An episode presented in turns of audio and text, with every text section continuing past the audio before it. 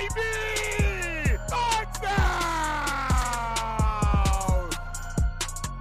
Welcome in, everybody, to your Thursday edition of the OBR Film Breakdown. This is now, well, we're running a pretty good streak of podcasts in a row. I think we had to take one day off because of the Columbus Power hiatus, but we're doing okay for this month, trying to deliver a podcast to you every day. I'm Jake Burns.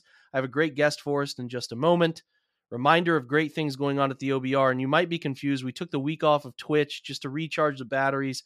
It's a downtime, not much to talk about. We figure all of the important news is going to come uh, you know, come about in in July. I mean, we have some news that we talked about yesterday with Sean Watson settling some of his court situations in civil court. We're going to talk with John about that in a second. I elaborated some of my thoughts uh, yesterday's podcast. You can feel free to go back and check those out. I'm sure I'll share a little bit here with John as well. But yeah, that's that's kind of the biggest news. There was not much out there today, uh, other than a report that creeped out uh, about an hour ago as I was sitting here getting ready for this podcast, and we're going to touch on that report from Josina Anderson about Baker Mayfield here in just a minute. Uh, up on the OBR site, Corey Kinnan took a look at draft needs that are pretty evident for the Browns going into next year. Those needs are laid out pretty clearly. There's five of them. That's worth a checking out. It's a free read for anybody.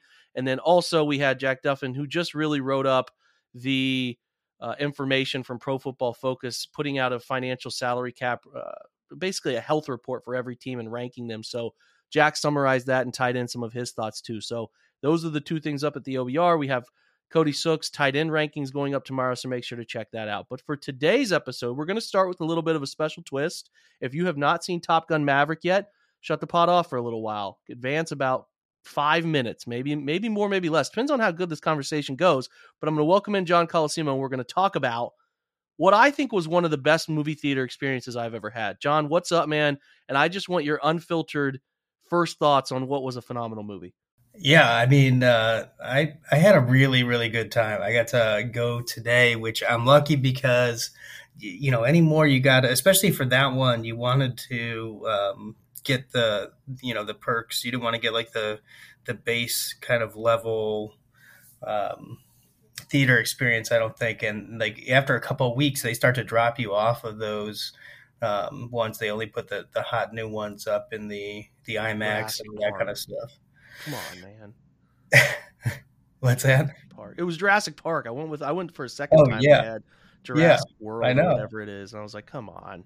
Right, exactly. Yeah, today it was yeah Jurassic Park, and I forget the other one. Um, so I just I got into at least like the uh, the Prime whatever AMC one, which is you know your nice uh, kickback seats and and pretty good sound, and uh, that's I think uh, a necessity in this movie because uh, they really rattle you in this one, and uh, it was it I was got, a I gotta of, know. I gotta know if anybody out there is still going to movie theaters that don't have predetermined seats and those seats that like recline, let me know because I, I can't do it anymore, John. I can't do no, it. No. It's it's completely cha- like showing up 15 minutes late because the previews these days are like 30 minutes, but I know I have my seat. I can be there when I want to be there. Like I don't even really remember the movie theater going experience where I didn't have the seat predetermined. It's almost wild to think about that. But anyway, I, I shouldn't have interrupted you, but that's just a thought that popped in my mind because you're right. This is a movie you have to consume on the loudest, biggest screen you can possibly find. Yeah, yeah, no, absolutely. Went in there, and you know they're uh, they're rattling that. Seat. I mean, it's it's pretty awesome sound in this one, and and it's really kind of built for that. So uh, just a lot of fun. Like uh, you know, I mean, summertime blockbuster type movie. I mean, it just hit checks every box. Checked every box. Thought they could have really packed that one in too. Like I thought it could have been a nostalgia play where the script was terrible. No matter what you do, when you go from 1986 in a fighter pilot movie to 2022, it's going to be a sincere upgrade. I thought not only did they hammer out those scenes, and if you have not checked out the inside stuff that they've they've posted, because this movie was wasn't it supposed to come out in like right before or right during the pandemic, and they decided Yeah. to hold off on it. So Mhm. they did a ton of like, you know, documentary based things on their experience. And Miles Teller talks about how, you know, they were going up in these planes and they were shooting these scenes. And obviously they're not flying they're they're made to appear to be flying the plane, but they're not flying it. I mean, that's a major duh, but just in case anybody was oblivious to that fact, they're they're not flying it, they're sitting in the back, but they have to read these lines. So the camera in the cockpit is in there, it's there, but there's nobody to yell action. There's nobody to you know, make a uh, you know make a moment of this whole thing. So you just have to kind of do it as you go. And I thought that was interesting. Like they would get it like a couple hours worth of footage when they were up there, and they just have to come back and see how they did or what needed to be redone or anything like that. And um, you know that that part of it's really cool. So if you can get a chance to check that out and read, but I didn't know how like Tom Cruise is is really he's not he's not he's not one of the, these Top Gun pilots by any nature, but he can really fly and he can fly some aggressive planes. Have you seen any of that stuff from him? Like it's not no. unnatural. The way he handles it is not unnatural at all. No, that, uh, you know, I know he's famous for doing a ton of his own stunts. I didn't know he could fly though.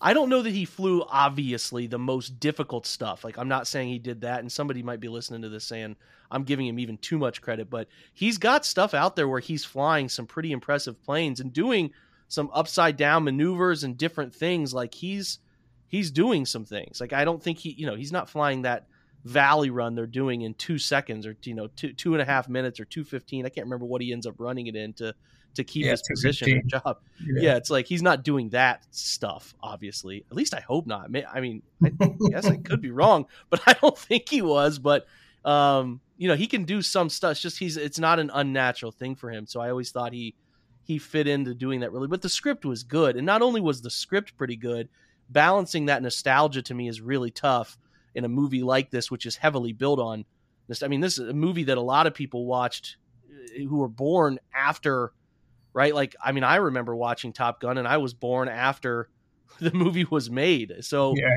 yeah, know, and it's it's an interestingly rewatchable movie. I mean, if you go back and watch Top Gun now, it's not. I mean, it's there's some moments where you're like, oh, okay, it's 1986. A lot of bros in their whitey tighties. A lot of, I guess, probably peak whitey tighty movie of all time. Um, but yeah, I mean, I tried to watch it again because they brought it back on Netflix. I think for you know a month ahead of the movie or whatever. I couldn't convince my. Uh, I think the in laws were in town, and um, you know Val wasn't into it, so I couldn't. I couldn't draw the whole crowd and I have to, you know, pick my spots when it comes to watching the movies in the house anyway with the kids. So I didn't get the chance to rewatch before I headed in. Didn't really feel like I needed to. Uh, like I remembered a lot more probably than I thought I would.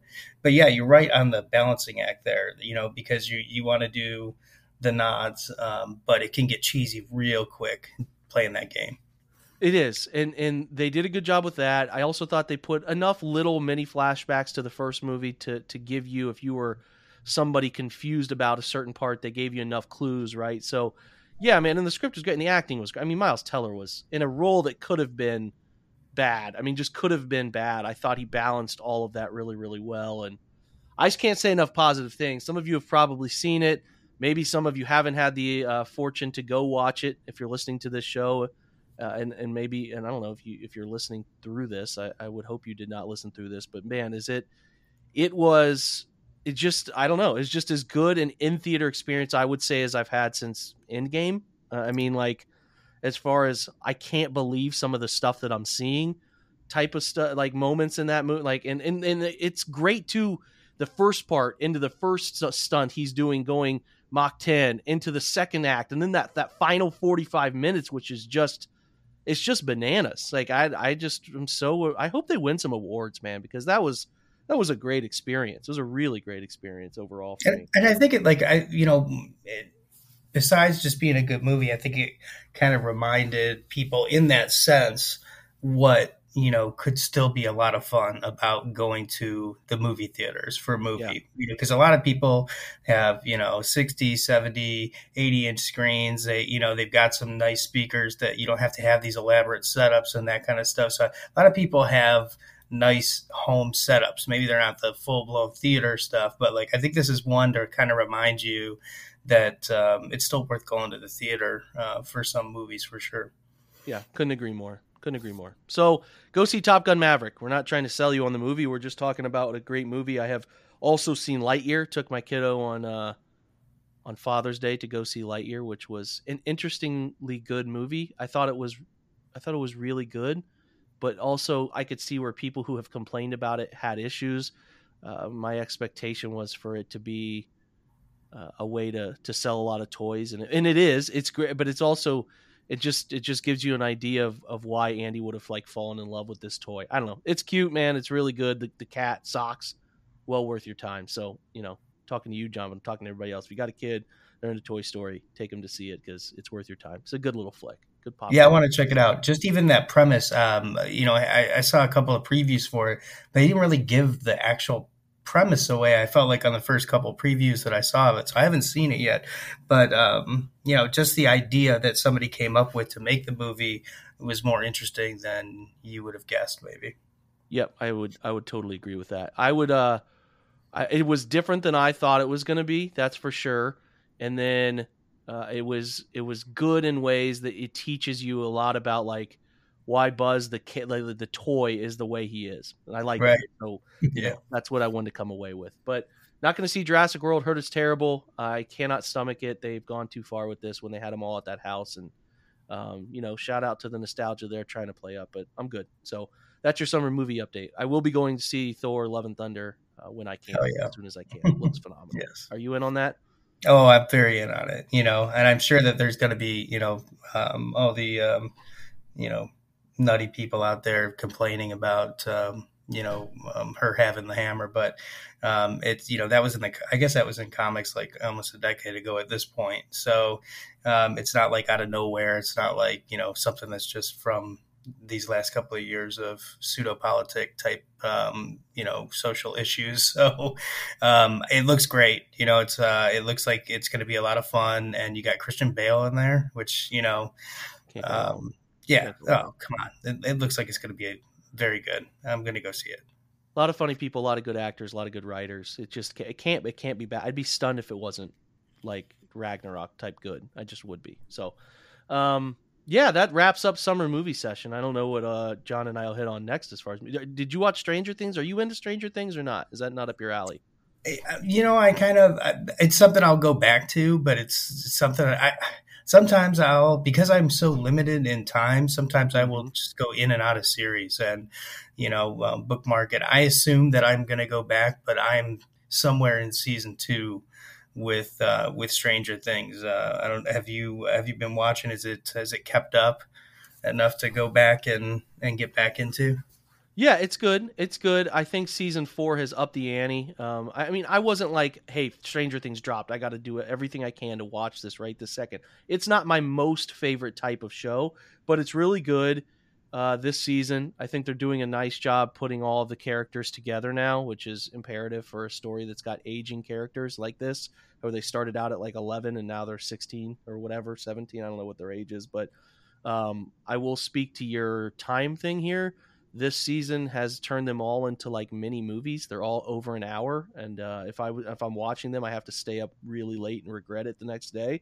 But i've enjoyed it like crazy. It is it has just continued to be nostalgia extreme and also a pretty solid storyline. So i really like that part of it. And I also have heard though that the ending of these things, like the last episode of this season, is going to be like two hours and thirty minutes, which is which is a little bit insane. Uh, actually, it's a lot of bit insane for a show. So we'll see whether that works out or not. I will say I haven't looked at a show. I haven't in any moment in this season thought to myself like, I just wish this episode was over. I never glance at the clock. Like I think it's good like that. So no, that's a that's a good uh, that's a yeah. good marker.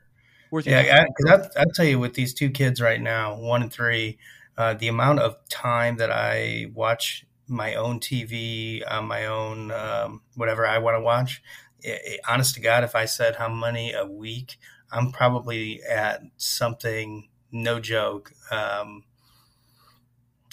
three to four hours a week, maybe, maybe. So I would. I think that if I didn't stay up really, really late, then I would be in the same boat. Um, sometimes I'm just lucky enough to be up late, either working or doing something that I can watch it. But my TV, to give you an update on my four and a half year old, because you're kind of your your your boy is just a year behind or so.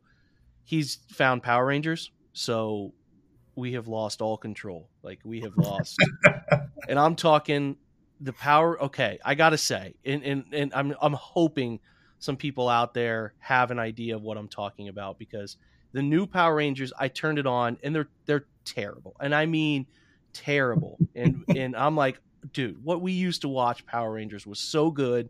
It was different.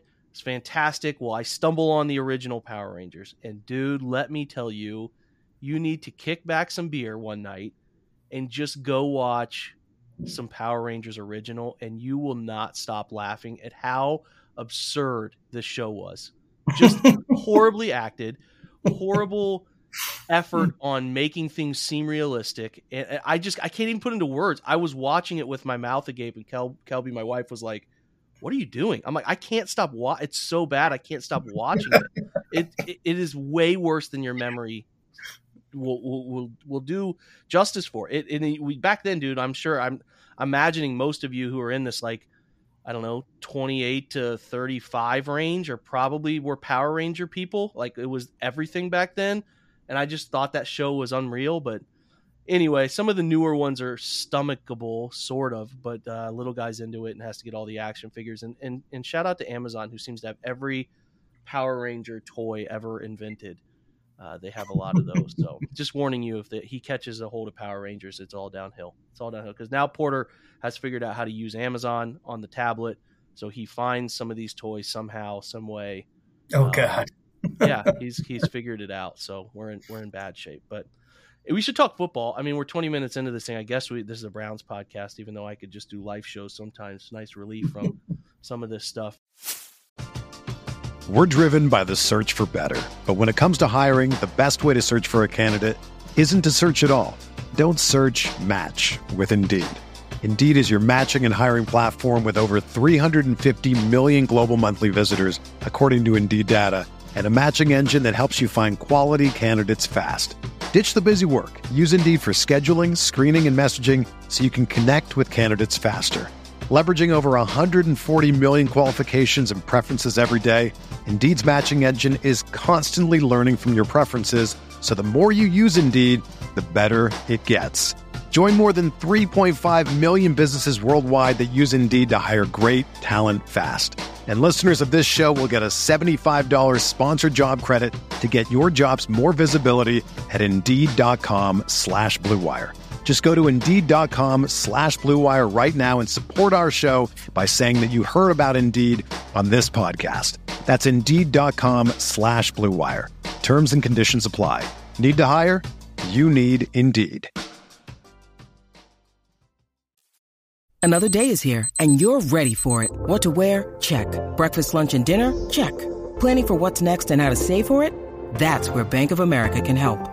For your financial to-dos, Bank of America has experts ready to help get you closer to your goals. Get started at one of our local financial centers or 24-7 in our mobile banking app. Find a location near you at bankofamerica.com slash talk to us. What would you like the power to do? Mobile banking requires downloading the app and is only available for select devices. Message and data rates may apply. Bank of America and a member FDIC. We're going to talk wide receivers. Okay. So if you guys have missed a refresher, uh, the running backs were done covered those in three different stages. Did the Nick Chubb one, did uh, Kareem and D'Ernest Johnson as a running back two debate, and then did sort of the what I call AYOs, the all you others, which are Felton and Ford and John Kelly. I did those yesterday, so check those out if you're interested in learning about some of those guys, some roster projections, so on and so forth. But we have to talk about like the start here is Amari Cooper, and I think there's a discussion here around Amari Cooper, John, that is he he's got a lot of expectations as a 28 year old uh, guy coming into the coming into this this franchise who's going to get him a lot of targets. I don't think people understand he only had 99 targets and 68 catches last year in a pass heavy offense who dealt with an injury to Michael Gallup, who dealt with um, you know, uh, another they had another didn't someone else get hurt? Did Cedric Wilson get hurt for a while? I can't remember, but I'm pretty blown away that he didn't get more opportunity in that offense with Dak coming back healthy. Um, 17 70, season too, you know, so so yeah. 99 targets isn't even what it was. Yeah, so it's it's interesting. Like he had a 70. I'm not trying to tell you we should be worried, but I do think as we're painting a preview here, you can see where he's not the guy that you think he was when he was traded from Oakland to Dallas in 2018, and then his first two years in Dallas, which were pretty good seasons, up over 1,100 yards each season. The targets get cut down some, and you know uh, that's probably a byproduct of struggling to get open. Something that stood out to me when I was looking, John, was the the stats against man coverage. He actually was 100 uh, overall in receiving grade out of, I think there are 206 qualifier, 200 qualifiers here. He was 100th out of all receivers in in in man to man passing grade, sorry, receiving grade. So that could speak to a little bit of a struggle as you get older. Things stop, you know, things just stop moving a little bit as well as they did. So I'm not trying to to to warn you like that Amari Cooper's not going to have a, a solid season, but there is some data here that tells you it might not be as good as it has been in the past. You know, his YAC stuff was down a little bit. His his yards per route run was down last year. The drop percentages have gotten better. The catch percentages have held steady. He did force 10, 10 missed tackles, so some of that stuff's great. But like he went from 408 YAC yards last year to 226 this year. He's typically been up over 300. He was only at 232 in 2019, but I mean, what are your expectations for him? And then we'll kind of get into the to the categories about what we can expect and and sort of uh, looking at some outcomes for him. So, you know, are you of the belief that he's he's going to be a number one guy, or do you think that that people should temper this thing? Yeah, I mean, you know, I think there's also an indoor outdoor question that's open with him. Um, that's very fair. And, and so, outdoor weird weather, right? Not yep, Oakland weather. Yeah. yeah. So I, uh, you know, I don't know. I you know, in terms of like tiers, it's hard to go like number one. You know, I mean, he's nowhere near like tier one um, in my mind. Like, so I think that kind of expectation should be like off, way, way off the table. So the question is, you know, can he be that, you know, a solid number one for you, you know, not inside that, say, top, you know, where there's top five, six, seven receivers in the league type, you know, can he be like a, you know, Keenan Allen type number one for you. That would probably be my top range. Like, and I don't mean like Keenan Allen necessarily the player type, but you know, um, how I view him long term. You know, he was never like a, a, dominating presence in my mind. You know, be just a, a, a pretty solid number one, not a dominator. I think that's probably top end uh, outcomes for me you know, and again, just uh, so much of this depends on who's throwing this ball. Um, you know, it's it's a different deal. Like all of these receivers will, you know, are, are going to have significantly different stats than you would normally project in a, a full season of Watson at quarterback. So um, I think he could be very good. I think that uh, Kevin. Um, is a good schemer. I think that he'll be able to scheme up some good opportunities, especially for um, a good route runner who's uh, going to be where he needs to be. Um, I, I, think he can have a pretty good year, but uh, he's certainly not, you know, he's not going to be anywhere even close to the realm of a of a of a chase type player. Um, I so I don't know. You know, I, I, expect him to get 110, um, 120 targets on this club. Yeah, he has to, right? I think. I think if you look, okay, let me ask you this question: would if if given the quarterback insecurity that's coming, I mean, it's just it's it's here, and we all know that it could get really even more weird here soon. Is a season with 99 targets, 68 catches, 865 yards, and eight touchdowns a successful season? Is that a good outcome? I don't think so. You know, I I think that um, I think it's a possible one for sure, especially with that kind of um, with the kind of questions that we have sitting here today. Um, but I don't think that um, I don't think that's going to be viewed that salary as a as a six, uh, successful season for for the Browns. I think he can and, should do better than that. Um, you know, so I'm, something along the lines of maybe just a little bit higher in terms yes. of cheer. So yeah. like seventy five to eighty. So something like his I don't know his his 2018 split between Oakland and Dallas, he was 75 catches, 1005, but only 7 touchdowns. So, I guess that is in the realm of possibility and it's really not it's not that much different. So, like are you expecting him to put forth one of his better seasons, which most of those like like 2020 was a 128 targets, 92 catches, 1114 yards, 5 touchdowns. He's definitely not competing with as many quality receivers to take targets away. He should be pumped full of targets. Like there's no reason they wouldn't give this guy a ton of opportunity. I know Stefanski's offense isn't really um, uh, uh, those as a part of the Kubiak tree are not known to pump targets to wide receivers, but I just you have to here. I, I think if you go anything under triple digit targets, that's that's a bad outcome for the year. And and and if that's because of injury, right, or something along those lines. That that could be that could be there, and that would be a negative outcome. But I don't know, man. I'm just I'm just Yeah, that- we always do these predictions based on a guy playing 17 games. Well, that's not always it's not always realistic. So it's it's interesting. So I don't know. Yeah, You know, I'd, I'd like to see the in that 120 target range. I'd like to see something, you know, above 1.75 in terms of yards per route run. Um, you know, that's that's that's a pretty good outcome, I think, um, in terms of you know a couple specifics for me. You know, the touchdowns they can come and go. I don't know how that'll go, but you know that's that's what I would like to see: 120 targets and you know 175, 180, and yards per route run. I, I think that that squares pretty well with a good season. I think so too. If he dips down to like anything, if he's in the eight, if he plays 17 games and he's in the 800s and five touchdowns, to me that's just a bad outcome. Like for what Yes. they're paying for, which we should remind you the contract uh, for Cooper here, which is uh, adjusted for this year. The base salary, uh, and it must be because the suspension is on the horizon for Amari Cooper, but the base salary went down to to 1.1. I hope you picked up what I was putting down there. His base salary goes down to 1.1. They obviously converted a large portion of his money into a into a bonus, so his cap number is 20 million this year. They converted some of those into void years down the line. You're looking at Cooper is guaranteed to be here for 2 years. If you can post June 1 designate if it's just an absolute disaster and uh, again just an absolute disaster you can post june 1st cut him next year or the year after and save a significant portion of money but i think he's locked in through 22 and 23 and then 24 you'll see them make a, a pretty obvious 30 31 year old wide receiver decision uh, in my opinion because they won't want that cap number that that'll bring at that point but that's just me so yeah, man. I mean, I think we've laid it out. I, I always kind of try to hit the categories. What a guy who's 28 and very defined in the league, it's hard to lay these out. You know what he does best. It's it's route running typically. I mean, for him, it's a variety of alignments that he can play, and it's it's different releases. He can be a real technician at the position, um, and I think that will be something you will see this year.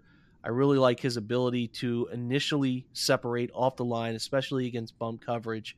Uh, he has gotten to the point to being a pretty good. He was actually 33rd in the entire NFL in receiving grade against zone coverage last year. So he has started to really settle into being a nice zone coverage uh, wide receiver. But yeah, man, he just he does the the the the movement stuff at the uh, at the release, a variety of different things he can do. The the stutter release, the in and out, the um, the ability to sort of set up and do that drag release with the back foot and all of that. I mean, he's he's really good at that. He's a he's a guy who pays attention to the little details, uh, which I think matter. Is there anything else there that uh, I missed that you really like about his game?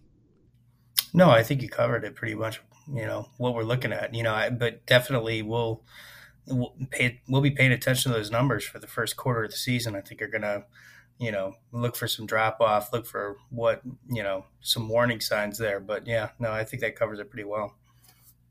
Yeah, I think the the drop off warning signs are right. If it goes wrong for him, it's because he just can't. They get a bunch of man coverage, which teams have liked to do against the Browns, and he can't get away from it. He just can't get open.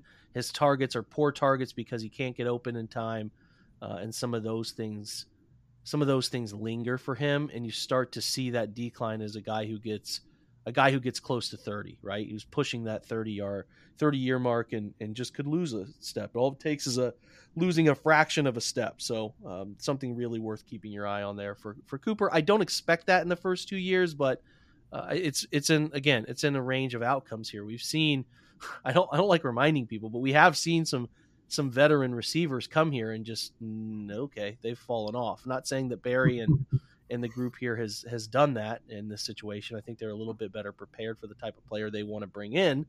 But you have scars of Dwayne Bowe and uh, who else am I forgetting? A bigger fellow that they had brought in. Uh, Oh, Oh, God, I try, Oh, try and put these out of my mind. I know exactly what you're talking about, though. We've seen a bunch of. Kenny of Britt.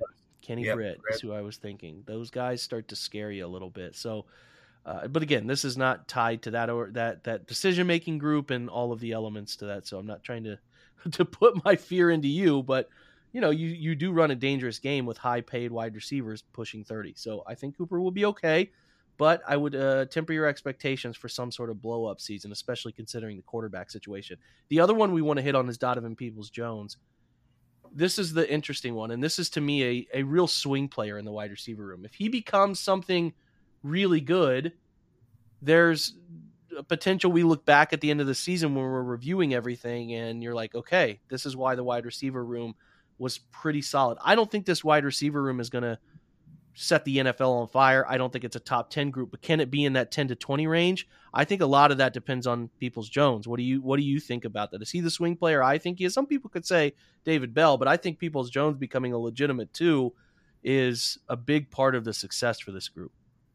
Yeah, it, it, that's the guy that really colors a lot of my um, my view of this being a, a bit better of a receiver group than than maybe some other people think uh, is based on. I, th- I, think he makes a jump. I think he does pretty well, and I think if you give him the targets, then um, yeah. But he's I do think he's a swing player in terms of um, if things are going to go well in that in that unit, just receivers in general, then I think it's going to have to it's going to have to have uh, a big step up for um, you know Peoples Jones here. So that you know, I, I, know that it's wide receivers we're talking about here, but just in a general sense, I would like to see you know 280 between 280 and, and 300 targets between Cooper, um, DPJ, and uh, and Njoku. Like that's that's I think that's doable. You know, you talk like 120 for for Cooper, you know, 70 you know 70 80 for dpj and you know around 100 for for Njoku, and I think that you can get a real nice mix of, of abilities and um, and different parts of the field that you're dealing with. Yeah. So for DPJ, from a data perspective, I think that's well said, John. Um, he goes from 20 targets his rookie year to 20, to 58 last year, 34 catches, so a 58.6 reception percentage number, 597 yards, three touchdowns. His receiving grade went down from a 73.1 to a 67.0, largely predicated on, hey man, there's a lot more snaps for you here. You're going to play wide all the time. He went up 15% in wide snaps compared to his rookie year. So there's a bunch of, uh, in my opinion, learning. Um, his yards after catch per reception went down uh, from 5.7 to 4.5. He uh, increased the drop percentage, but again, this is opportunity based. I did like that he was able to haul in 26 first downs. He caught 16 of 23 contested catches, which uh, for a guy who's pretty young, that contested catch number is really good. Among the best in the NFL, he's ninth best contested catch percentage. And contested catches can be not just jump balls, but you know the football arrives at a difficult catch point and you bring it in. So that 23 number is a significant amount more than almost everybody in front of him, except for CeeDee Lamb CeeDee caught 14 of 20, and right behind him was Jakobi Meyers in New England, who caught 19 of 28. But yeah, I mean, th- those those numbers to me are strong, especially speak well to a guy who's going to be pushing the ball. A large portion of what he's going to do is push the ball downfield. Like he's a deep route runner, comebacks, digs, post routes, double moves, blaze out concept. Like he's a downfield guy with some mixture of a, a now slant concept stuff, like immediate RPO based slant stuff. I think he will do a lot of that. He's done that in the past. I think he'll continue to do that. So, can he be a downfield operator? And if you're going to have him be a downfield operator, which is what I think they'll do, then that means the middle of the field needs to go to somebody. Is that David Bell is a big slot? We know Njoku will operate there. Do they put Amari Cooper a little bit more inside than we have traditionally expected? That's something to consider too. Uh, we're, but we're trying to really do here is paint a couple things for you. What is DPJ good at? He's young still. He's 23. He won't turn 24 until I think like February, early February. Am I? Yeah, February 19th. So he won't turn 24 even until after the season. So he's still now in his third. This is why you draft him young, right? You keep growing uh, potentially here, and that's what that's what the benefit of this is. And it's it's kind of playing out in front of you with a lot of these guys that AB drafted as such young players it's like, oh, he's only this age, he's only this age. Yeah, these guys are four or five years into the league in some scenarios, like David and like and like uh, Denzel, and you're like, these guys are in, they're still on the 25 and below list. So that's the benefit. He can still grow. His body's still sort of filling out by this point. It's not fully grown. So there's some things, some levels to athleticism that could be unlocked here. There's a lot of a lot of interesting moving parts. So he's in my opinion, what he does well push vertical, contested catches. He can handle the basics of those things. He blocks well. He plays with a lot of effort there. So I think he is a league average receiver. And does that, I guess the question is before we talk about what he has to get better at this year, John, is him being a league average receiver good enough for them right now? Yeah, in this offense, I think it can be. You know, um, in in other offenses, um, that might not be the case. But you know, the can he be like a um, can he be like a Tyler Boyd, you know, a year or two ago type guy for you? You know what I mean? If mm-hmm. um, you know, they talk about you know building that basketball team in terms of abilities on your receiving corps. You know, different different types of players uh, so that you can do different things. And I, I think he fills a role there um, just fine. And, and people, I mean, he he is a very good athlete. You know, when sometimes it's contested catches, like um, especially when it comes to college players. You know, you don't want to get roped in by the those guys because a lot of times if they if they're doing that and they're getting a lot of opportunities as a contested catch guy, it means um, that they're not very good athlete. That's it's not the case for him. So um, I think that that contested catch is a very good thing for what you're asking him to do. So yeah, um, yeah, I think maybe maybe like a Boyd ish type guy for me.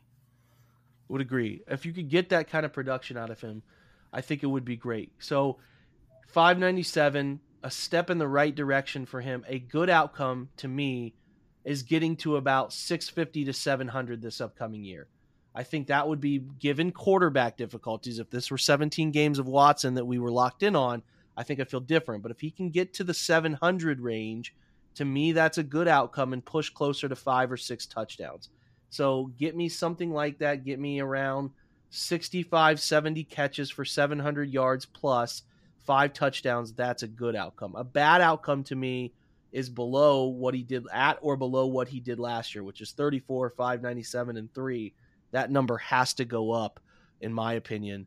So that would be a bad, but a great outcome would be this gigantic step where he pushes the limits of being a thousand yard receiver. I'm not predicting that, but that's the sort of great outcome that I think you would look back on and be like, man, this thing went miles better than I even thought it was going to go for him. And he really became what we think is going to be a plus starter as a wide receiver for the foreseeable future because he's going into year three here, which he's a six round pick. So the contract isn't crazy, but it is getting to the point where they start making predictions about the future.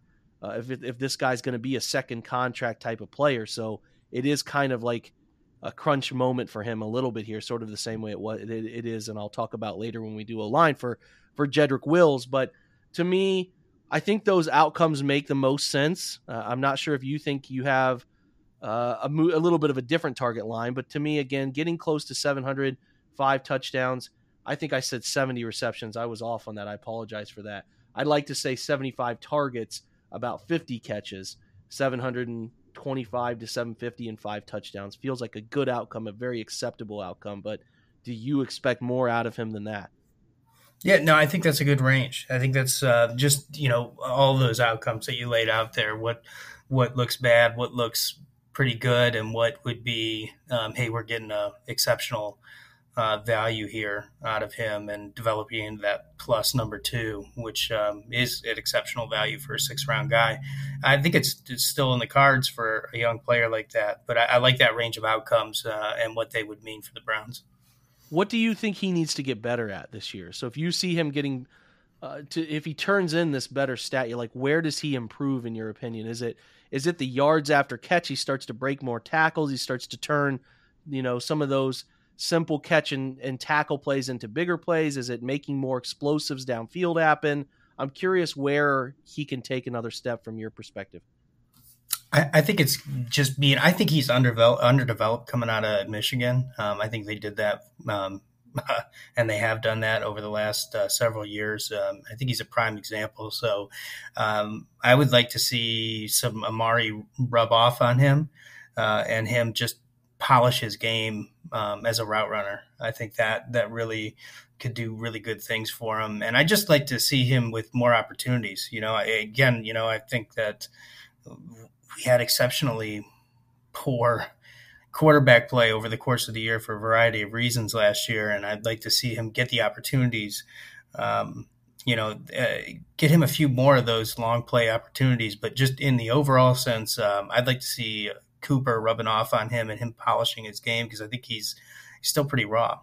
Yeah, would agree with that. So unlocking things he has not done. What we would love to say when we watch his season and break it down maybe mid year is look at these elements of his game that he has not had before, creating yards in, in, in tough situations through breaking a tackle. He's unlocked this portion of the field. He's running more out routes. He's he's really doing well with these certain route types that he hasn't traditionally in the past. He's got to unlock if you're going to be a better producer, you got to unlock some things you've never done. So hopefully they can find a way to unlock opportunities for him.